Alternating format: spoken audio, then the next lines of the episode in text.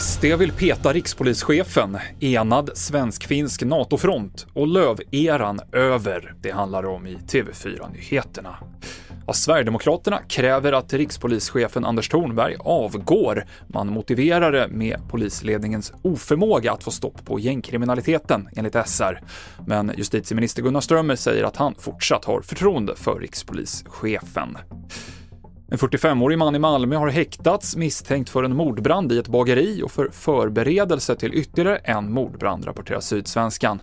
Han greps i måndags morse då han enligt polisen hade på sig saker som kunde användas för att starta en brand. Den senaste tiden så har det varit över 20 bränder i Malmö som misstänks vara anlagda. Europeiska centralbanken SEB höjde som väntat styrräntan idag med 0,5 procentenheter till 3,0 procent. Det är den högsta nivån sedan finanskrisen 2008. På fredag nästa vecka kommer Riksbanken med nästa besked om styrräntan här i Sverige. En majoritet av finländarna är redo att gå med i NATO utan att vänta på att Turkiet godkänner Sveriges ansökan, visar en opinionsundersökning. 53 procent av de som deltog ansåg att Finlands medlemskap inte får vara beroende av Sveriges tidsplan. Finlands statsminister Sanna Marin är idag på Sverigebesök och NATO-frågan var såklart högt upp på agendan när hon träffade Ulf Kristersson. På en gemensam pressträff efteråt var båda tydliga med att resan mot NATO fortsätter tillsammans.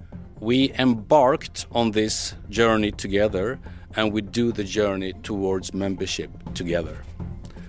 We have a very strong defense cooperation and both countries will be security providers to NATO as allies. Statsminister Ulf Kristersson.